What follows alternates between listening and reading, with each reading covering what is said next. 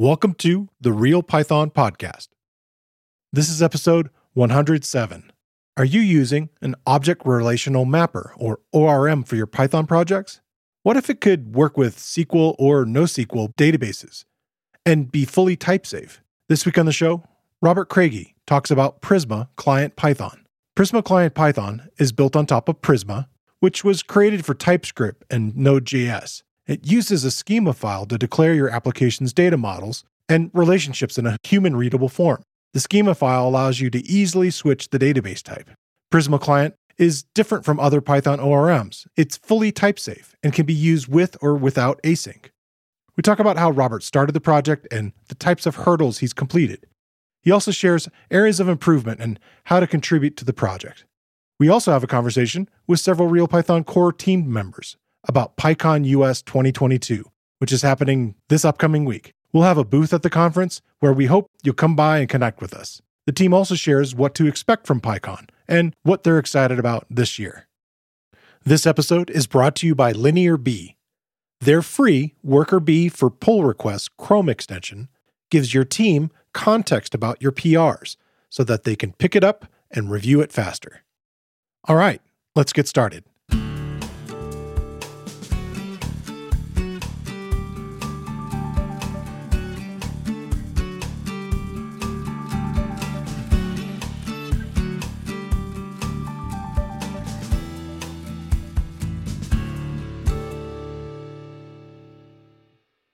The Real Python Podcast is a weekly conversation about using Python in the real world.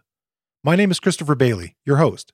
Each week, we feature interviews with experts in the community and discussions about the topics, articles, and courses found at realpython.com. After the podcast, join us and learn real world Python skills with a community of experts at realpython.com. Hey, Robert, welcome to the show.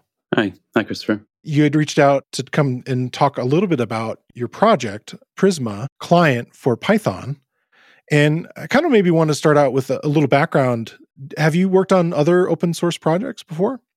Not really. I've done quite a few like small fixes or features that I've wanted in open source projects before, but I've not worked on anything like I've not been a maintainer on anything big. Yeah. Were you like just submitting pull requests and, and things like that? Yeah. So the last thing I contributed to was Pyright, which is the type checker and language server that powers Python and VS Code. Yeah. So I, w- I added them support for also completing TypedDict keys because that's what Prisma Client Python uses. That's how the queries are structured. Okay. That's improved the usability so much. that's great. Yeah. So I guess maybe we could start with what Prisma is itself before we kind of dive into what the Prisma client for Python is doing. How did you find Prisma and you know what is it? Yeah, so I found Prisma it's really big in the TypeScript space. I was working on just a website in Next.js and I heard about it and it's like this looks, sounds really cool. And Prisma is it's a like database toolkit. It's designed for type safety to improve developer experience when working with databases. Yeah. Comes with lots of things like Prisma Migrate, Prisma Studio, and the Prisma client for TypeScript. Right. So it's like a tool that's been around in the NPM node kind of world with TypeScript. Is it one of the more popular sort of ORMs uh, in that world? Yeah. Yeah, it's really popular in TypeScript. I think it's 40,000 um, dependents on GitHub. So it's really popular. Okay, cool people love it because of the autocomplete it gives you as well.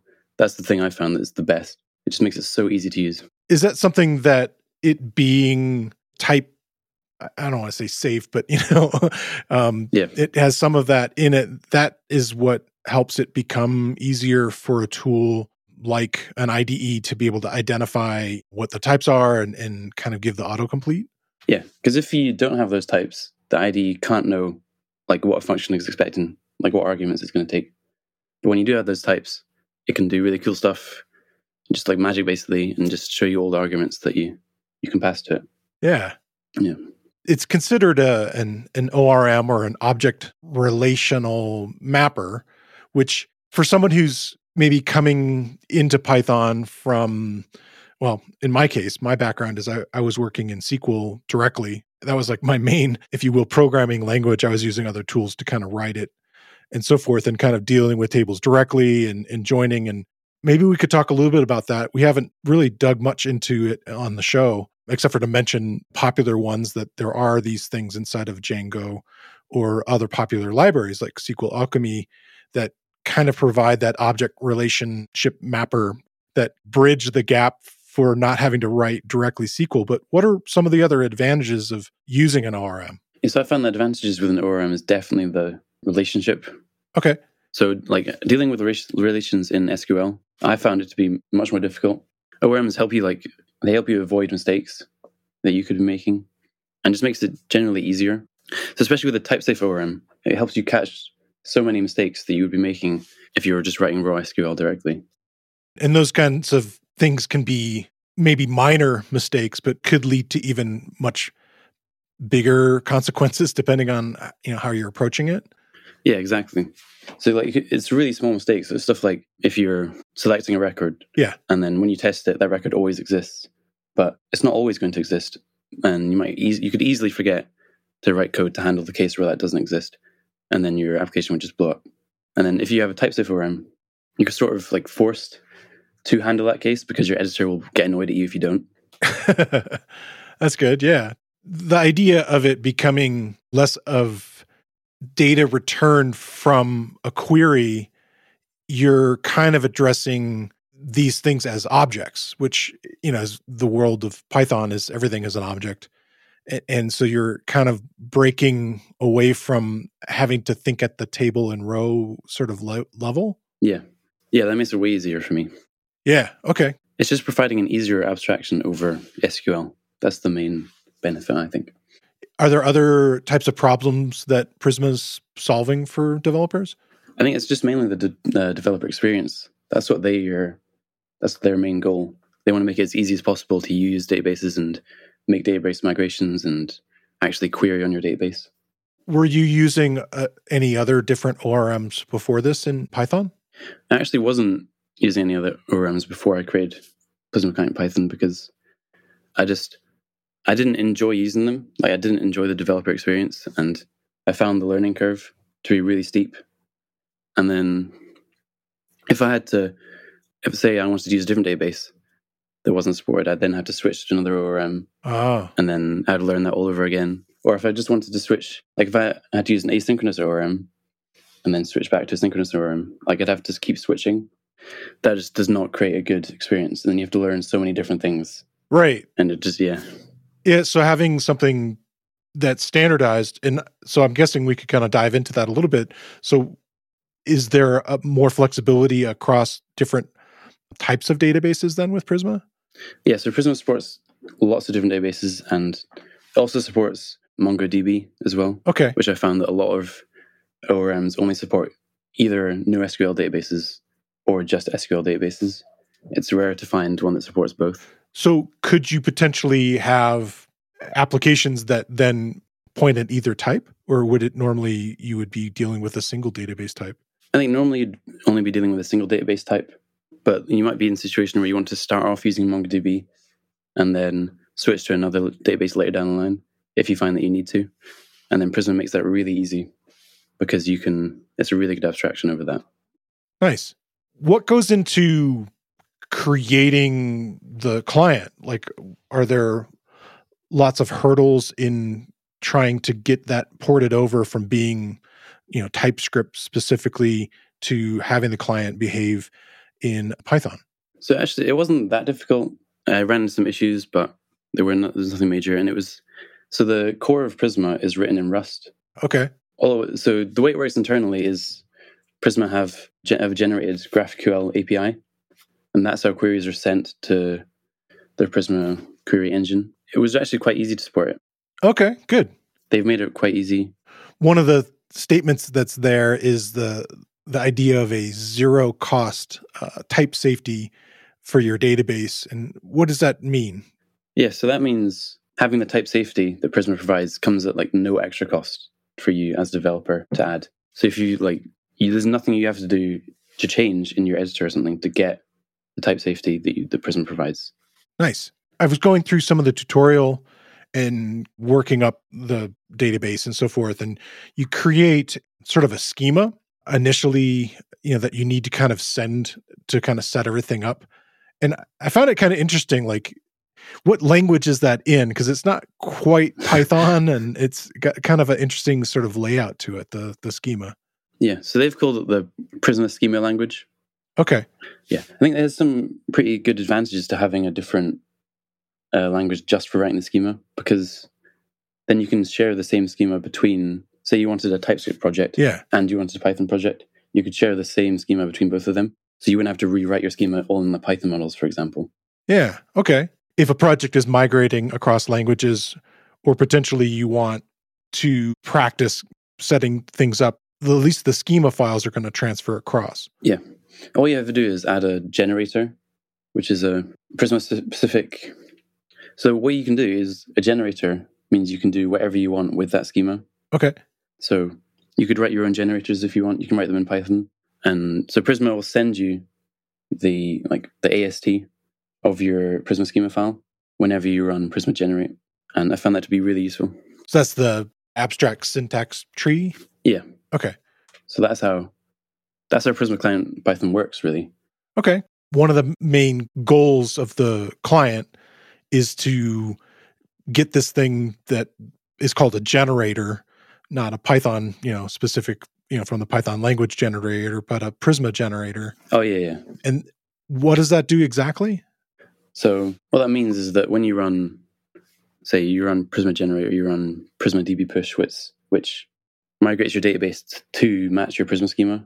It'll also run generators that you've defined in the schema file. So in the TypeScript world, that's exactly the same. It works as the same. So TypeScript client is just a Prisma generator. Okay. And that's the same with the Python client. Because that auto generates the client. Because it needs to be auto generated to provide that type safety. Because there needs to be a translation there between the schema file and the Python code. Okay. What were some of the things that were challenges in trying to get this running on on Python for you? So one of the challenges is that like the way that our like uh, Prisma generator works internally isn't documented at all. So I had to go trying to like reverse engineer all of it, and then actually because the way they've structured it internally is that it's all very specific to their TypeScript client. So there's lots of just redundant stuff, and yeah, the main difficulty was the communication between. The way it works is that it uses JSON RPC, so Prisma Generate will run generators, and what that does is that starts a new process and then sends the Prisma AST over like the standard in standard input of that process. Okay. And that was I'd run into issues with that. When you decide to tackle that task of reverse engineering, where do you start in that sort of hunt to to, Yeah. to go in if there isn't documentation? Yes, that was difficult. So I was just running lots of different like scripts and stuff. But they also they had a Go client, Okay. but they've deprecated that. So a lot of the reverse engineering was also just looking through that and trying to understand how that worked, Okay. and that helped a lot. All right, so you're like going on GitHub and sort of just looking at the code and Yeah. or did you like set up Go and, and try to try, try to run it and see how it behaved? Yeah, so I did some of both, but like that was really difficult because I've never used Go before, so it's a completely different world. yeah, I wonder about that. Like, did, would it have helped, or does it help if you know Rust to to do something like this? Then, if it's kind of written inside of that. Oh yeah, definitely. The way it works currently though is that instead of instead of communicating, so Python has like built-in C extensions, Yeah. so you can use that to communicate directly. You can like directly call a Rust function from Python, but that's not how it works right now. Right now, Prisma have pre-built binaries, and then you download them and then run them as a separate process. Okay. and that's how that works. So you, you don't need any to know any Rust to write your own Python, um, write your own Prisma client. Okay. Good. It would definitely help. it would help in ways that you would sort of understand Mm, some of the structures and, and being able to look at the the code from that side of the Yeah. the fence, if you will, of the of what's Yeah. being created. yeah, because I had to look through that as well for some like obscure error messages, and I had to try and figure all that out as well. Yeah, I could imagine. That would definitely help. Yeah, one of the things that I was wondering about, you know, we kind of talked about the type safety and we kind of alluded to it earlier that it, it is really going to help the developer in the end. Can you think of, you know, some of the like e- explicit sort of dangers that that someone can run into of not having a, a type safe ORM?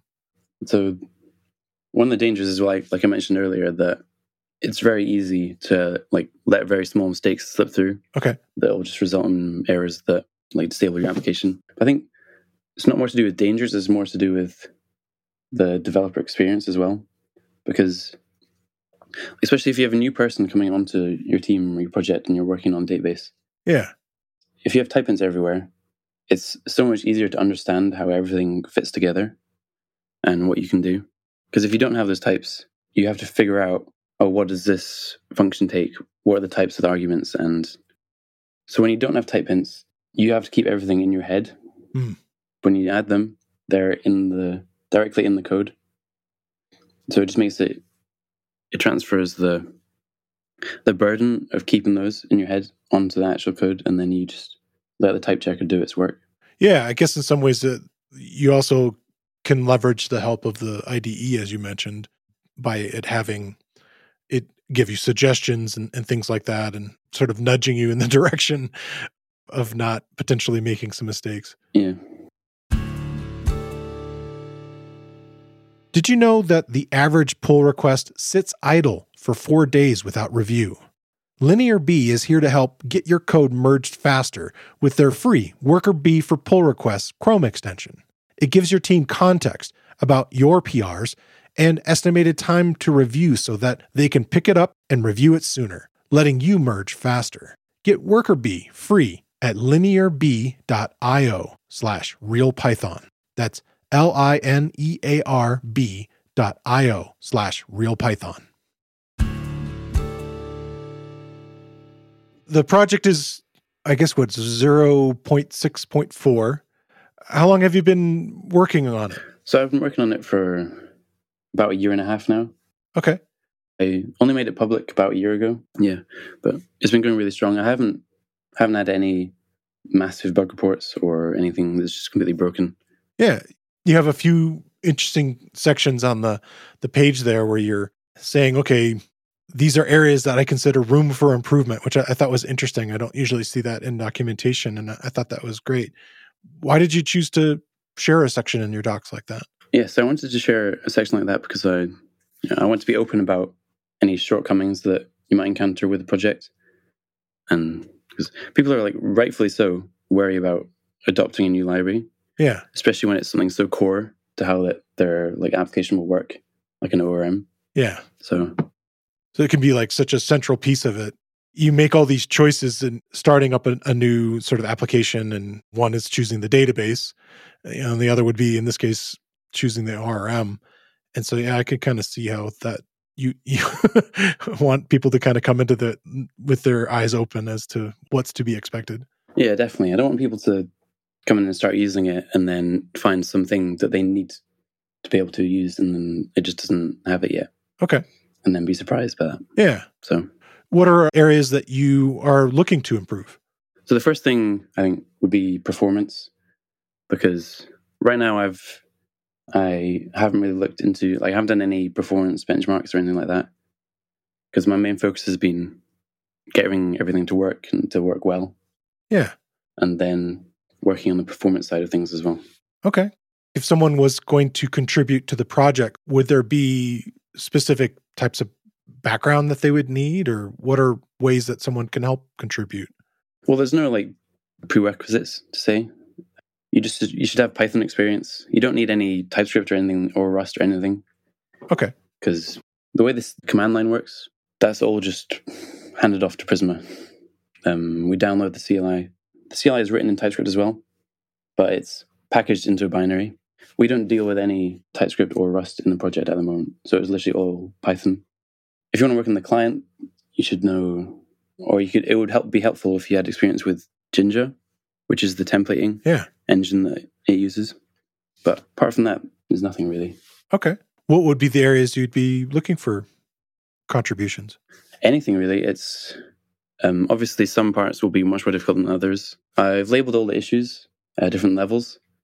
So some of them are way easier than others. And if you we were looking to contribute, and you could filter all the issues by level slash beginner, and that will show things that are smaller or easier to complete.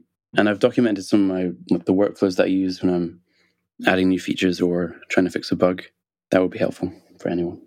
In this particular case, you're using MkDocs, I noticed. Is that a preferred documentation format that you like to use? Yeah, I really like it. It makes the um, it's like beautiful documentation. Yeah, and it's really easy to use and write, and it's just plain Markdown, and it's it's easy. Yeah, I think we're going to have a upcoming tutorial on it on the on Real Python. kind of excited to mess with it because I, I, do like the the site is very nice the way the documentation looks. Yeah, thank you. Yeah, I really like it. I'm going to use it for everything. Anything that needs documentation, I'm going to use that. One of the things that you talked about is that you could use all these different types of databases. I guess to kind of go back a little bit and think generally, where are the places that something like Prisma is going to be useful? I know anytime you talk to, to a database, this might be useful, but are there specific areas where something like this would excel? Well, I think Prisma can be used basically anywhere. Okay. Especially because there's also the Prisma data proxy, which that handles all your database connections for you. So that's really useful in like serverless environments where you'd be like you'd be restarting okay like lambdas a lot and we're having to manage the database connections inside the code that'll just lead to like overloading the database because it'll keep adding new, more and more connections so that's one place that is particularly useful. Let's unpack that for a second because i'm you're but in the case of something like a lambda the database connection is going to be not consistent isn't the right word but it's not always going to be present. And so it, it's going to need to be able to yeah. reestablish or keep the connection going or how's that work? Yes the difficulties is that there's also the it's the cold start times. And you'd have to with if you have many different lambdas you can't share the the same database connection between them okay so you can't have a connection pool that you just take from and that leads to inefficient queries obviously because you have to then reconnect to the database every single time yeah. Uh, a new request comes in. Yeah, that I mean that was kind of a way that I was doing some data science work was that you, you would just do a connection for the one call and pull all the data in. Yeah. But in the case of uh, other applications, it would need to be more consistent or have more back and forth between the database and the application that's calling that information. That's interesting. Like, is that would it being in this case it is uh, async right the connection that you're setting up yeah so you can actually it's both async and synchronous you can choose whichever one you want depending on your uh, use case okay and that helps somewhat with that that ability to keep the connection sort of alive i say that's most useful for like just compatibility with other frameworks it's like if you want to use flask then you kind of need a synchronous orm but if you want to use something like sanic then you need an async ORM because that's an async web framework. Okay, so it could work across either type. Yeah. I guess only thing I'd really say is that you shouldn't use Prisma if you if you need low level access to the actual database connection, like you would if you you're using asyncpg, for example, which lets you set lots of different like connection parameters and hmm. so like configuration options. Because all the connections are handled by Prisma in Rust, that's not exposed to you and you have no control over the actual database connections. Okay. So if you need to use them, that's when you shouldn't use Prisma.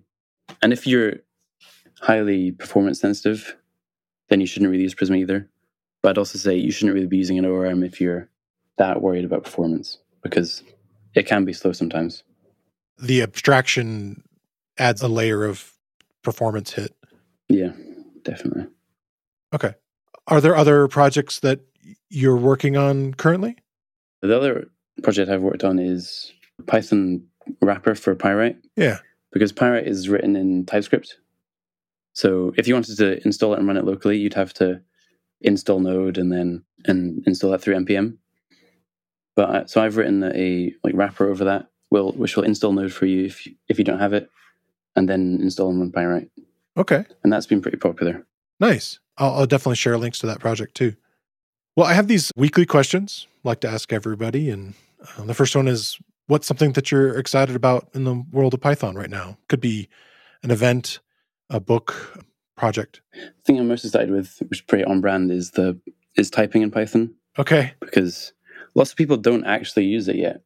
So I saw statistics from Pylance, which is the Python extension for VS Code, and only about one percent of their users actually turn on any form of type checking, Oh, which is way lower than I thought it would be.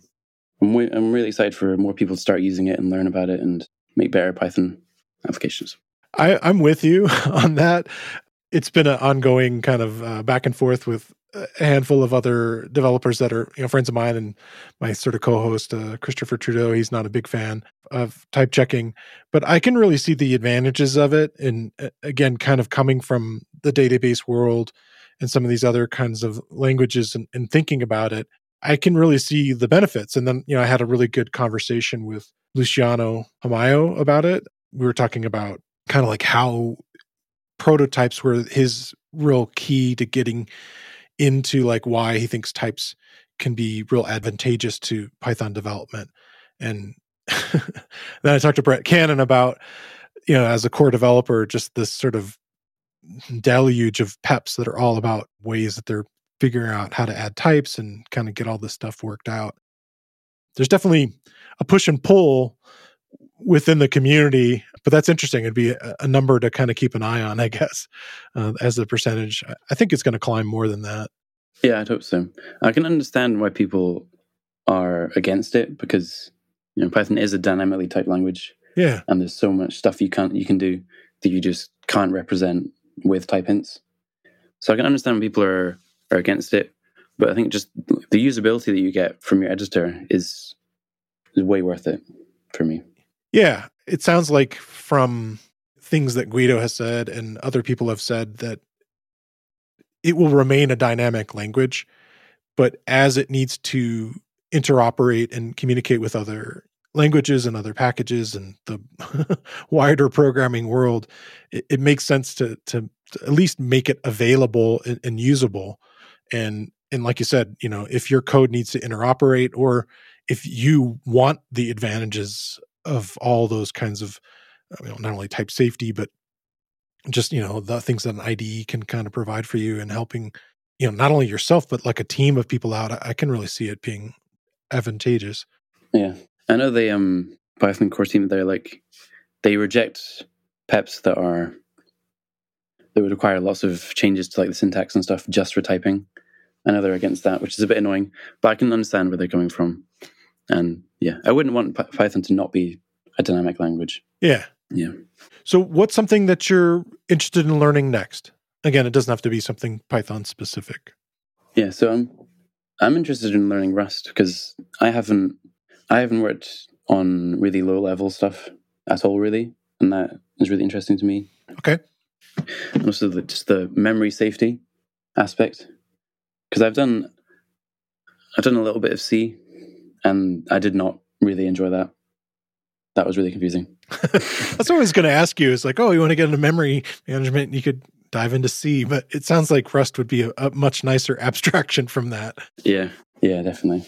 Because I've done a little bit of Rust, but I haven't worked very deeply in it.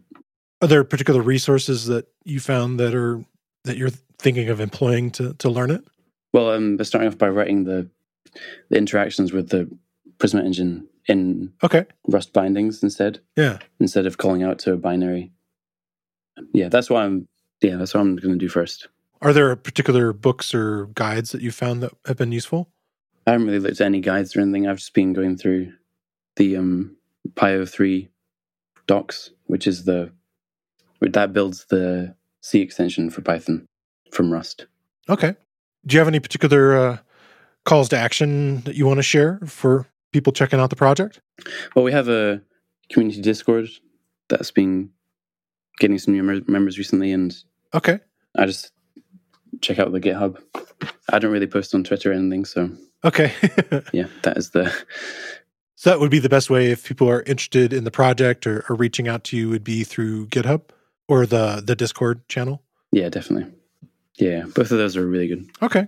I'm active on them, so Nice. All right. Well, Robert, I really want to thank you for coming on the show and, and sharing the project with me. And I hope we can get some other people to help contribute to the project. Yeah. Well, thank you for having me. I want to thank Robert Craigie for coming on the show this week. And now that conversation with several RealPython team members about PyCon US 2022.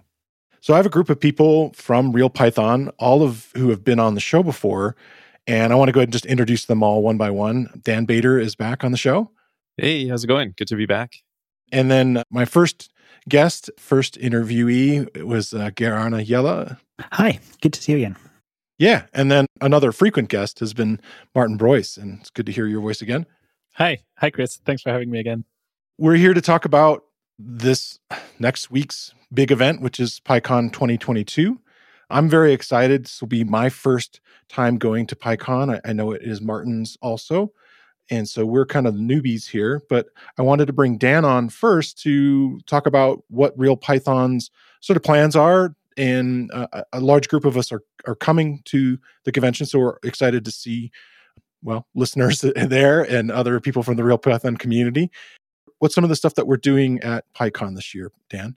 Yeah, so I mean, this is a huge milestone for for Real Python. It's the first time where we have our own booth space. I've uh, attended a couple of PyCons in my life, and also a couple of ones in the U.S. I think this is my it's going to be my fourth one. I think in person one. It, um, yeah, super excited about it. And so, like I said, the, the cool thing is that we actually have some booth space for Real Python for the company and for, to to showcase our products and teaching materials, learning materials, and also to to meet people, uh, which we we never had that before. And so the booth is kind of the the big new thing. So if you're attending PyCon, you know, dear listener, definitely stop by, find us on the uh, in the exhibit hall, and and say hi. We'll we'll have a selection of our books there.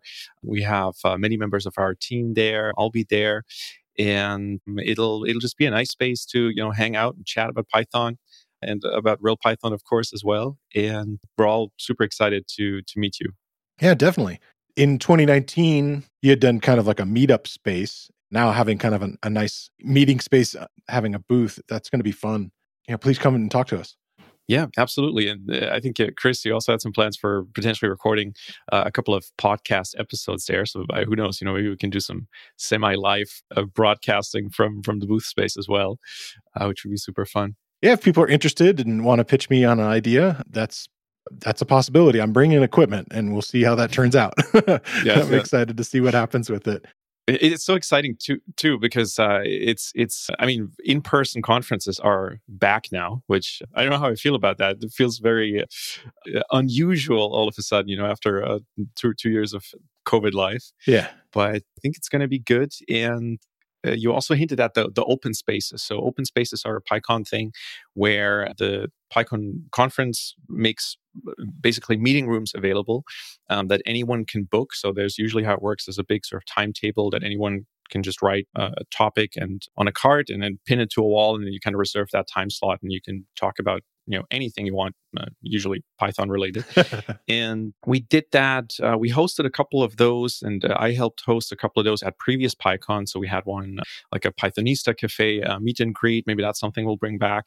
Uh, we had a real python authors chat and, and, meet and greet that we did at the, the last one the last in-person conference.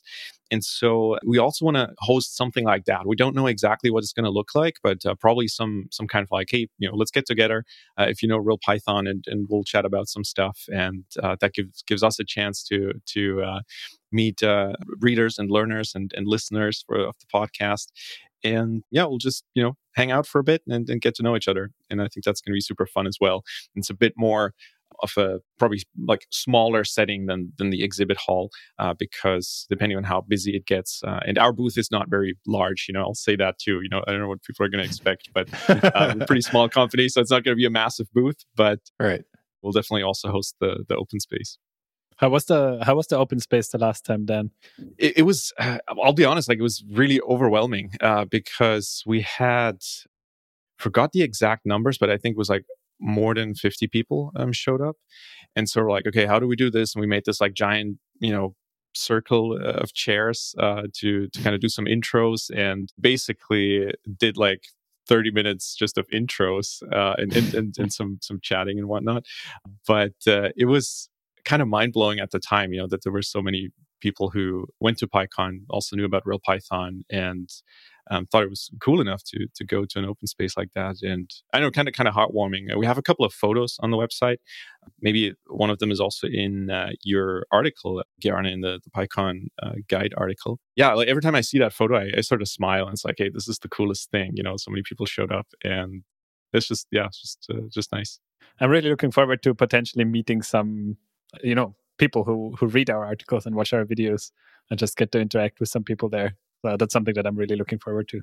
Yeah, I, I have virtually met, I don't know how many people, you know, potentially over, I don't know, 60, 70 people uh, for the show. And never, you know, I hardly even did video with them. Mostly it's been audio only.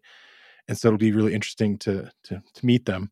I think people may recognize me more from my voice and my laugh. so that'll be interesting. Yeah, to talk about there's an article that was put out for the 2019 PyCon and it was by James Mertz. And you've been updating that, Geir Arne, and maybe we can talk a little bit about what's in that. And it should be out the time this podcast comes out. It's kind of a, a bit of a guide in some ways.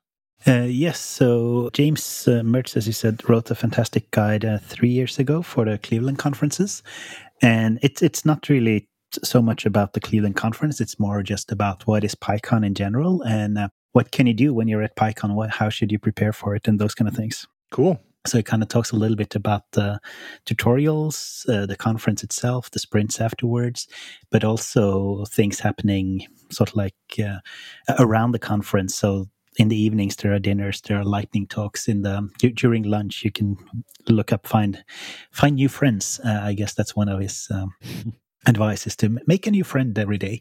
And uh, then there's also the, the the opportunities for volunteering and how that's something that is really helpful to the conference but also uh, very giving to yourself so to speak to kind of meet meet new people that kind of have an interest and, and give back a little bit to the community so it, it's a really nice article that we put out then three years ago, and we just went through it, updated it, make sure everything that's in there still makes sense. Updated the links to to this year's conference in Salt Lake City.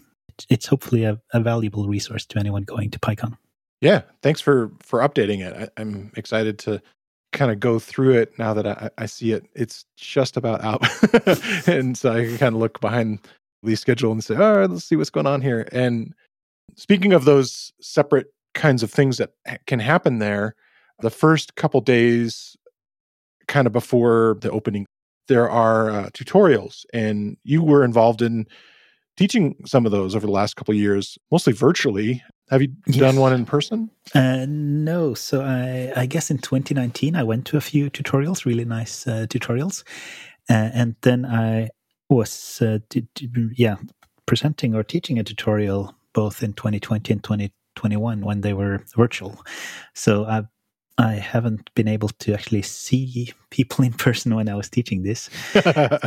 so this year I'll, I'll, be going to see some tutorials again. I'm not teaching this year. I'm really excited about uh, again all the uh, fun stuff that's happening there.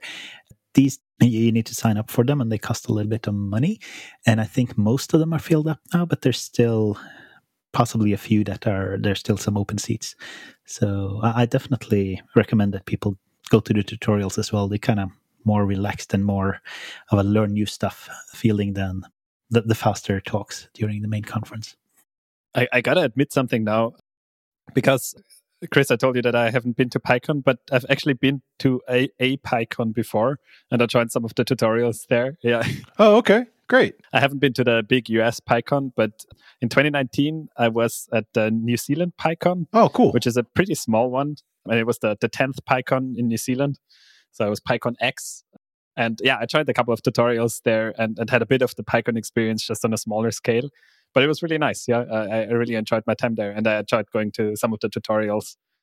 So yeah, just echoing what uh, Geir Arne says there. Yeah, uh, the the only conference that I went to was in 2019. Also, that was you know Python related, which was PyColorado, and it hasn't kind of been revived in a virtual form or anything yet. It was its first inaugural, you know, version of it, uh, and I've attended PyCon virtually. Um, so this will be my first in-person one since 2019. I guess probably for a lot of people that may be the case. Mm-hmm. So And tutorials are definitely something I'm interested in. I'm I haven't gone ahead and signed up for one this particular time, but it is something that I, I find that format, like you said, to be a, a little more, you know, like almost three three and a half hours or something like that. So it's a little more hmm. time than a lot of these talks which are you know well under an hour. And so it's a, a chance to really dive into a subject and, and, get across all these ideas. And so yeah that those are fun. And then that's on the 27th and the 28th and then the opening reception is the night of the 28th this week i want to shine a spotlight on another real python video course it's about a very popular framework for quickly making APIs in Python. The video course is titled Python REST APIs with FastAPI. It's based on a tutorial written by the creator of the library, Sebastian Ramirez. And in the course, Douglas Starnes takes you through how to use API best practices, including validation, serialization, and documentation. How to use path parameters to get unique URL paths per item. How to receive JSON data in your request using Pydantic, and to test your APIs as you develop it with Swagger and HTTP IE. How to use all the REST HTTP commands of get, post, put, and delete to behave as typical CRUD database commands. And the course leaves you on a path to continue learning about FastAPI for your use cases. If you want to get up and running quickly with a REST API in Python, FastAPI is a great choice. Like most of the video courses on RealPython, the course is broken into easily consumable sections. You get code examples for the techniques shown, and all courses have a transcript including closed captions. Check out the video course. You can find a link in the show notes, or you can find it using the search tool on realpython.com. Then Friday is when it starts to get into the talks, and I just want to mention a couple real quick. Um, these are from previous guests. Anthony Shaw has a, a talk, Write Faster Python, Common Performance Anti Patterns. I just talked to Pablo Galindo Salgado about the error messages, and his talk is making Python better one error message at a time. Sam Scott, who's on the show, is talking about why authorization is hard. Dustin Ingram is talking about securing the open source software supply chain. We talked about a lot on our show. And then Calvin Hendryx-Parker was recently on the show, and we actually talked about this quite a bit about bootstrapping your local Python environment. And then a few that are not guests, but people that I'm interested in. There's a, the creator of Arcade has an interesting one, Paul Vincent Craven, about harvesting the power of GPU for awesome special effects, which I think will be fun. People know I'm into graphics and sound and stuff. So, are there ones that you guys are intrigued in checking out? Martin, do you have any in particular? So I I don't actually have any uh, ones that I want to go to for sure at this point. like my main thing at PyCon is probably going to be just being at, uh, at the booth space and and getting to know, you know, people that come by. Yeah, and then also getting to know the people from the team because I actually haven't met anyone in person yet, so that's pretty exciting for me as well. Yeah, so that's going to be my main thing, and then I think I'm gonna uh, kind of like schedule some talks around that and just see see what what's up there. I think, but there's a couple of names of p- people that I've met uh, or kind of met over the over my time as a programmer. So if, if there's a familiar name in one of the tutorials, I'm probably going to see if I can if I can go there and say hi and and see what they're talking about. This is kind of my idea, but I'm I'm more planning to do it as a less attending talks and more just being at the at the space. You sound like me as far as how I plan vacations. Um, I know all this stuff is happening, and I know all these things are there and I'm going to go enjoy them as I go and and I'm not going to make a big deal out of any of it, you know. And so um, mm-hmm. I, I live with someone who's a, an entire planner on the other side and everything's scheduled down to the minute. So I guess my my response was sort of a, a hybrid of that. But I think the hallway track is a is a great option and now we actually have a dedicated space to to do a lot of that stuff and cool. Are there ones that you're interested in checking out, Dan? So my sort of dirty conference secret is that I, I, don't really go to the talks as much, especially when they're available online. And that's, I don't know, maybe that's kind of a controversial thing because obviously, if nobody goes to the talks, you know, then why why do you even have the conference and stuff? So, you know, definitely, folks, go attend uh, the talks that you're interested in. I'm also planning on, you know, seeing a couple, kind of uh, weaving that in with with my day there. But these days, usually for me, it's like almost more of a marketing thing spreading the the gospel of real Python. Yeah. And so that's that's definitely my focus. You know, like the booth is not is not very cheap, and we only have like some time there. And I want to tell people about uh, the various like sponsorships sponsorship offerings that we have and our real python for team training product that we launched a year ago and just kind of yeah for me it's it's it's very much like these days has like a business uh, appeal to it as well or like that's that's like the main focus for me for for the conference for sure on the other hand it's it's such a cool experience to go and see a talk live you know i remember my my first pycon i think one of the first talks uh, I, I saw was the talk on uh, i think it's called beyond pep 8 by raymond hettinger that was just a standout talk that I that I really enjoyed. And kind of Raymond is was one of my you know Twitter idols, and I've been following for him for a long time. And it's just super cool to to go and like see someone like him, you know, yeah, like perform that talk live and, and, and, kind of be able to, to follow along and, and stuff. And so I think that's just a really cool uh, experience you can have at any sort of conference or technical conference. And then the other just great thing is is, is the hallway track, right? Like you you're walking around and you're maybe grabbing a coffee somewhere and then, oh, there's Guido you know, oh, there's uh, Carol Willing. Oh, there's Mariatta. Oh, there's Pablo, right? Like, and you just see people that if you recognize them, you know, maybe you've seen them before. Uh, otherwise, it's kind of hard if you just interact with people through a handle and, and whatnot, like we all do these days. Yeah. It's just kind of like this cool sort of nerdy stomach tingle of like, oh wow, you know, like these people had such a big influence on my life through Python, and, and now I can actually like just chat with them or, or um, you know just maybe like even, even even just see them in, in as a real person, and that to me is is like the the best thing uh, about a conference like uh, like PyCon that you can you know actually put like a face to a name or actually like interact with someone that that you've only ever met online and so that's that's what I'm really excited about. And then for the talks, you know, I'll maybe I'll, I'll download some uh, when they're available uh, on. Uh, usually they get posted to YouTube, so I can like uh, offline stream stream them and, and rewatch them. Yeah, yeah. Otherwise, the focus I think is going to be just meeting lots of people. Yeah, as many as possible. so, what's been your experience with doing talks and and checking them out at the conferences, Geir Arne? Yes, I I do enjoy going to talks, and I hope to uh, hit a few this this time as well kind of try to mix in a little bit both say people i'm interested in, in in watching and listening to and meeting and just topics that sound really really fun. So i think last time i ended up uh, attending i guess well attending on, online one about knitting just because it, i was interested in how do they use this in the knitting community. I i don't do any knitting myself but my my, my sister and nieces do so, so that kind of uh, one thing. This time, I, I, see there are several people not on the core team, but people who have written articles for us that I've interacted with through the review process uh, that are giving talks. Yeah. So Maciej Sadka, Jan-Hein Boerman, and yeah, you mentioned Anthony Shaw already. At least, so it will be fun to at least meet them and hopefully go to their talks. And then there's some talks more about say interesting topics like I'm I'm really interested in the whole structural pattern matching thing that was yeah came up in 310 and Bernd Bucher, is that his name? And who was kind of the, the main person implementing it, is giving a talk about it. Uh, I know in one of the keynotes, uh, Sarah Issaoun uh, is giving a talk about uh, finding black holes with uh, with Python. I actually managed to see a talk by her probably in the last in-person conference I was at back in 2019 as well, and it was re- really really nice. Um, um, yeah, I'm looking forward to be able to go to see some of those talks.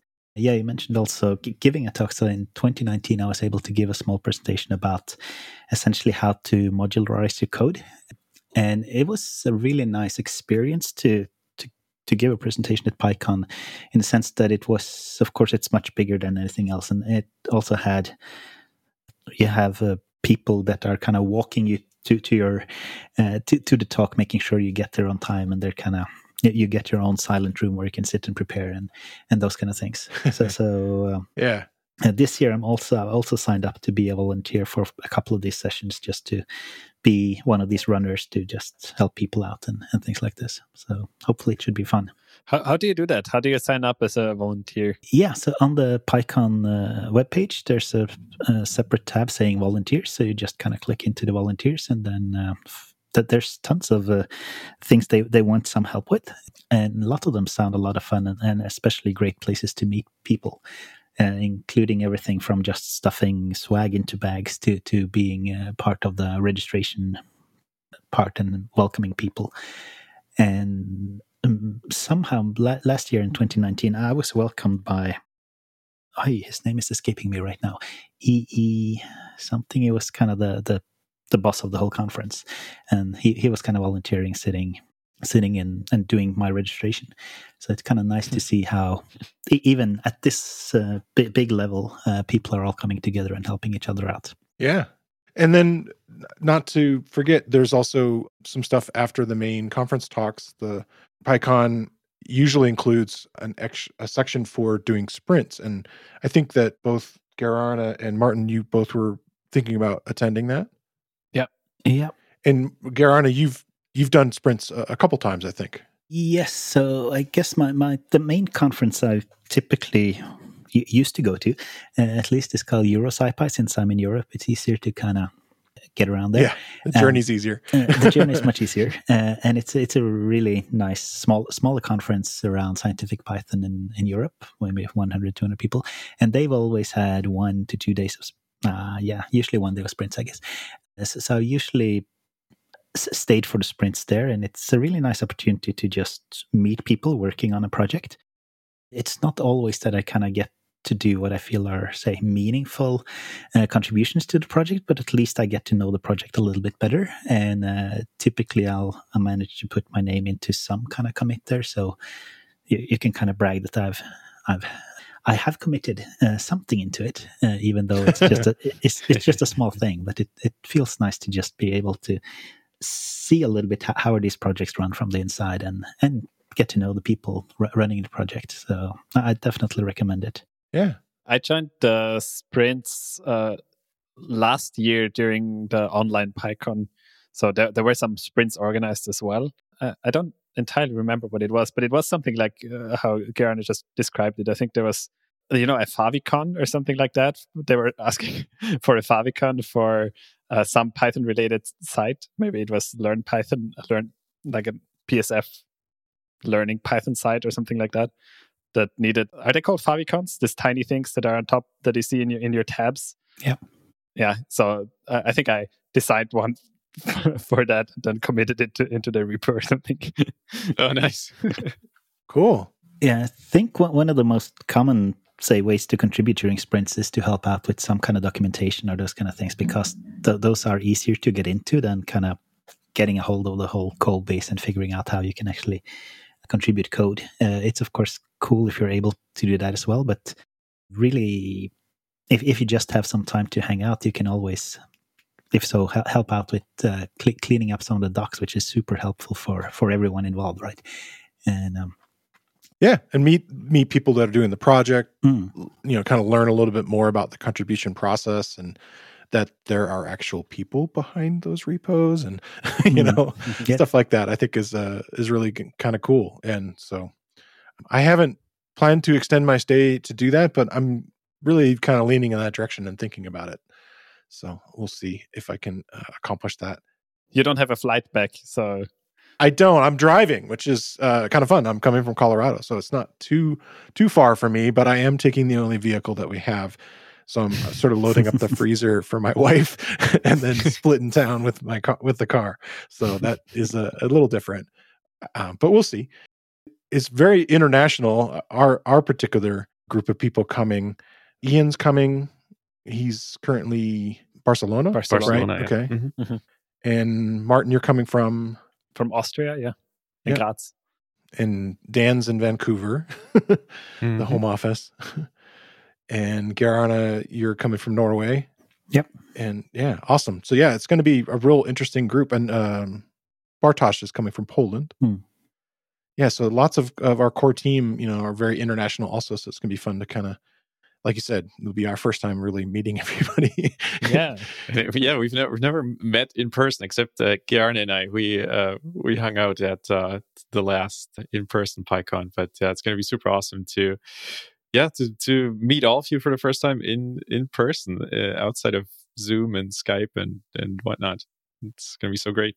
Yeah, totally. Are there any other last things you guys want to mention? Dan, you want to go first?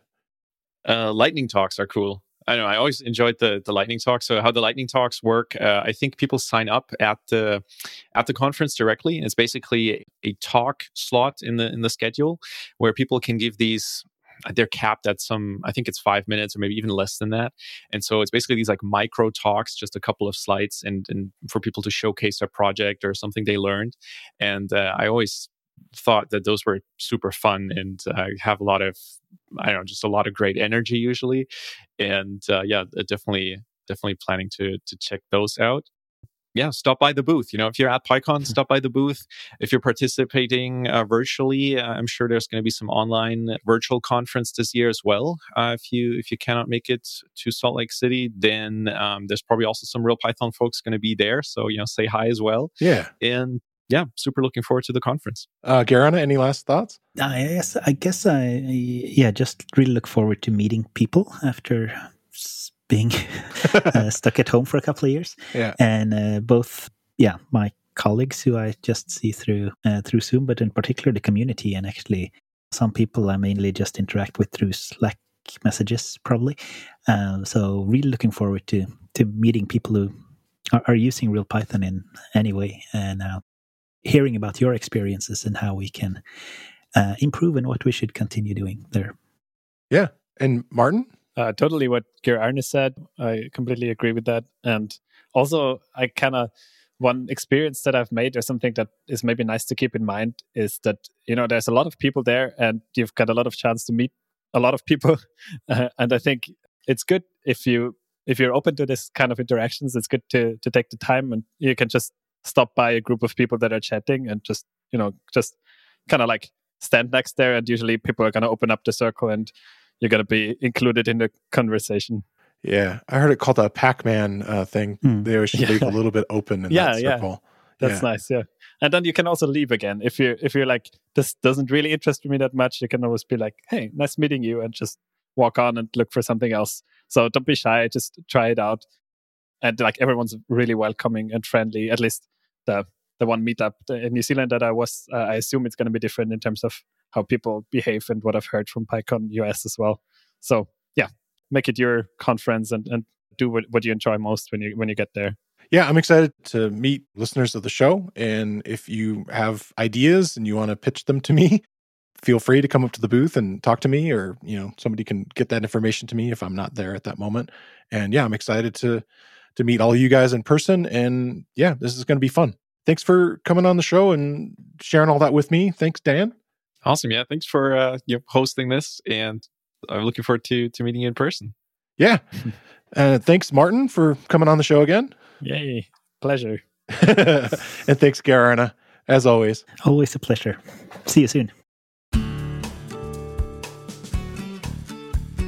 This episode was brought to you by LinearB their worker bee for pull requests Chrome extension gives your team context about your PRs and estimated time to review.